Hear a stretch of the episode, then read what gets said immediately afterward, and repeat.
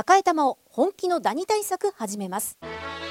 さよならダニーは家族に優しい殺虫成分不使用のダニ対策ブランドです。多くのお客様に支持されて日経セレクションで5年連続売上ナンバーワン。さよならダニー。私赤井が目印です。さよならダニー。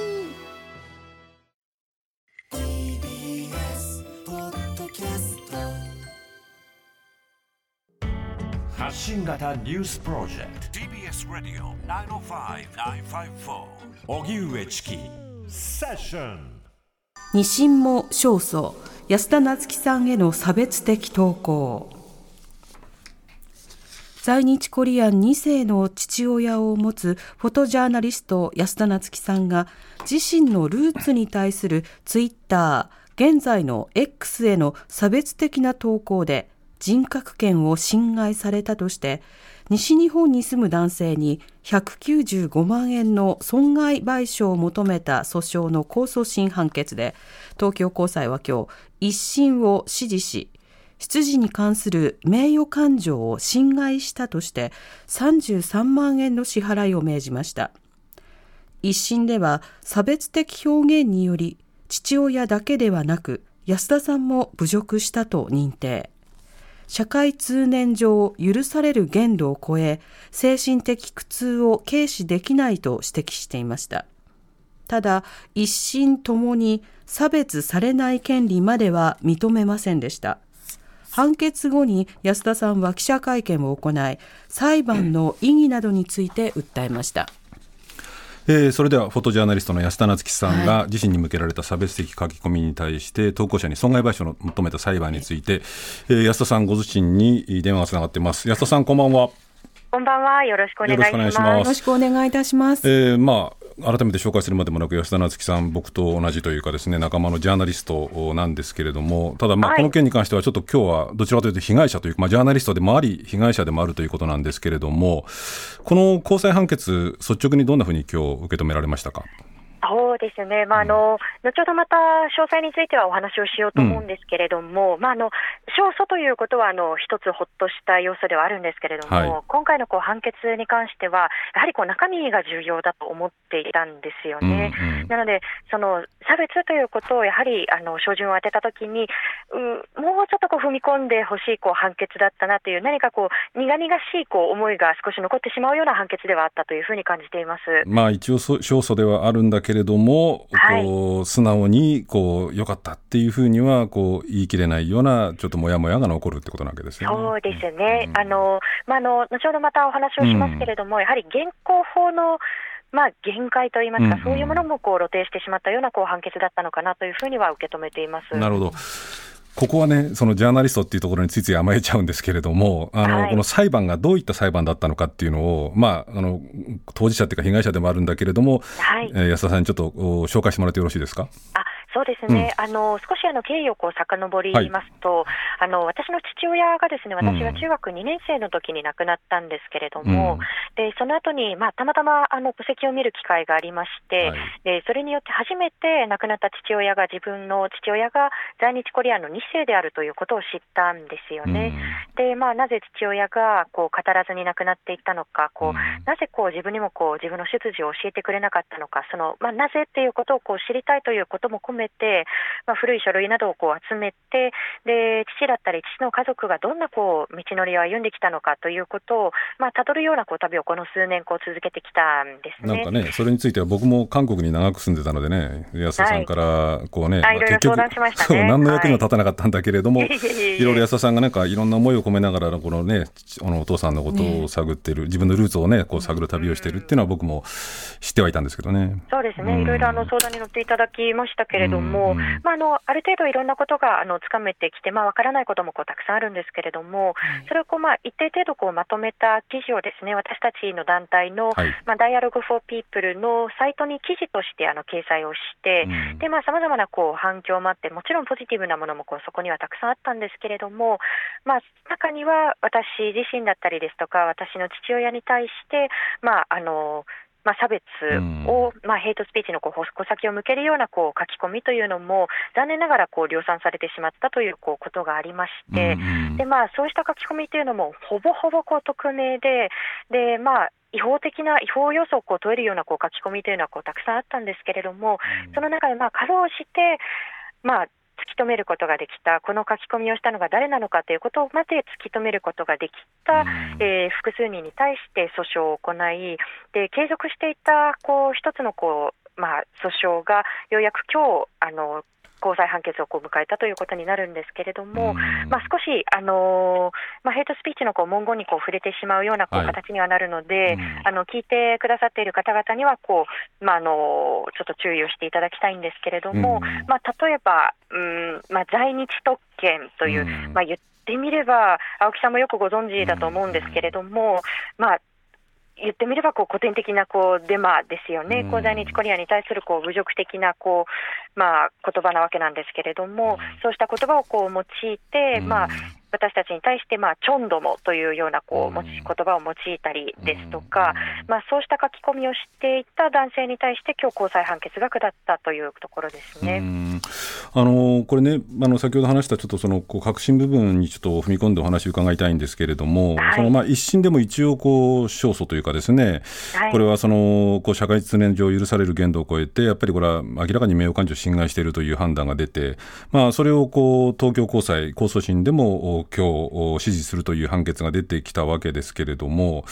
その先ほどおっしゃってたその差別についての判断をしなかったっていうのがですね、これ、そのこの論理っていうのがこの判決っていうのはどうなってるわけですか、つまりこう名誉を傷つけたことは認めてるけれども、差別ではないんだと、はい、あるいは差別ということまではこう、その差別なのか、差別に当たらないのかというところまでは判断しなかったっていうことなんですか？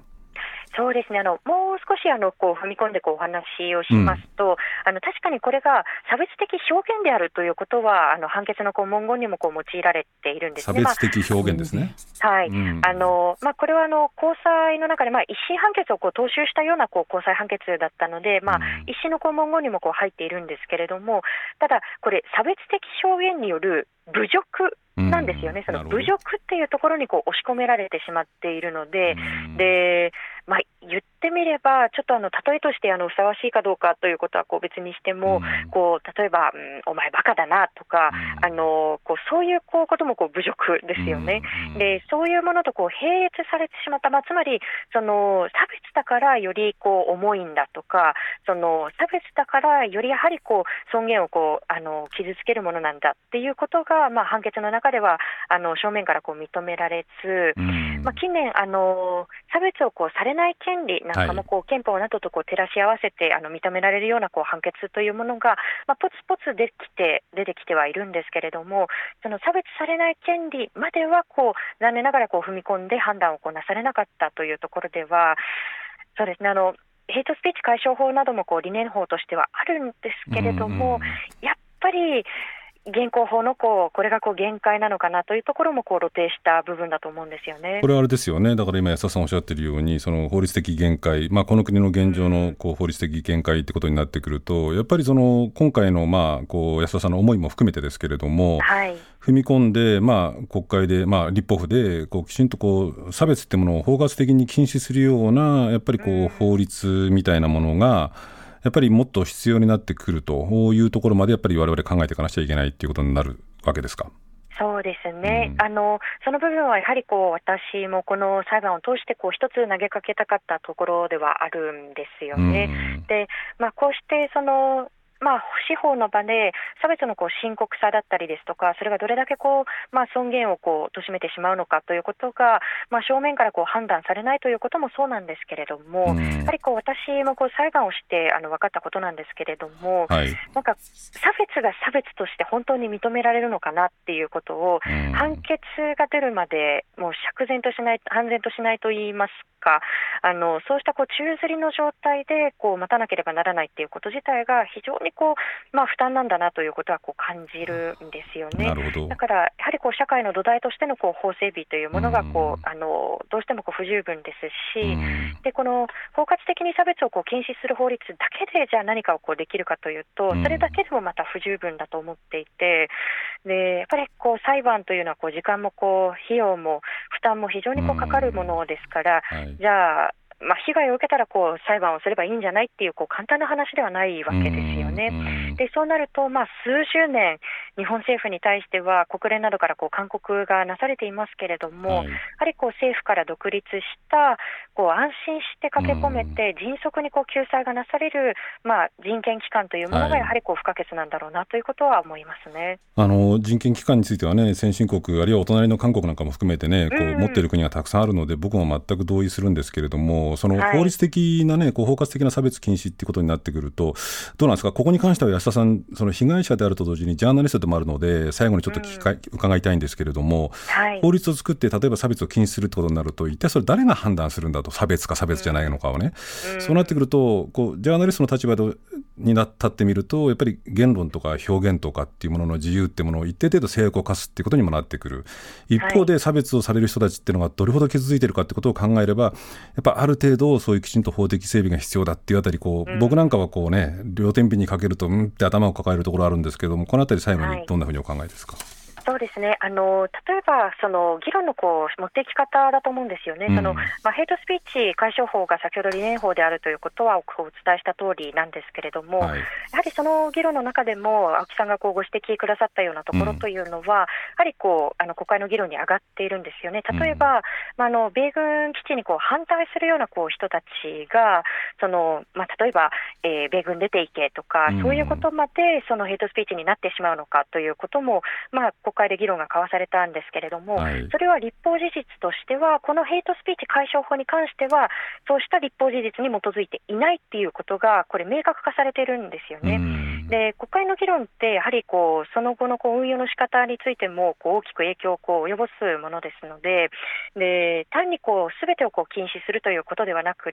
て、やはりこうどんなふうに例えば公権力がそれをこう乱用するということにこう歯止めをかけていくのかだったりっていうことを、まあ、丁寧に議論してこう歯止めをかけた上で法律を作っていくという、そうした立て付けにしていくことがこう重要なんではないかということは思います、なるほど、まあ、と同時にね、さっきおっしゃった人権機関ですよね、本当にちょっと本当ね、国会、こんなアホみたいなこと、アホって言っちゃいけないか、あの裏金とかなんとかばっかりやってる場合じゃないんじゃないの、まあ、裏金の問題はもちろん大切だからやんなきゃいけないんだけど、もう少しね、こうちゃんと政治機能してほしいなというふうに思いますけれども、安田さん、ありがとうございました、本当に。ありがとうございます。はい、ありがとうございました。こちらこそ、ありがとうございます。はい。えー、フォトジャーナリストの安田夏樹さんにお話を伺いました。TBS 荻上チキセッション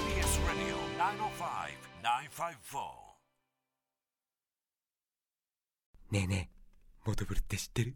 モトブルそうそうモトブルモトブルそうそうモトブルモトブルそんな僕たちモトブルのレギュラー番組が始まりました毎週日曜午後11時から配信スタート歌あり涙ありの30分ぜひお試しください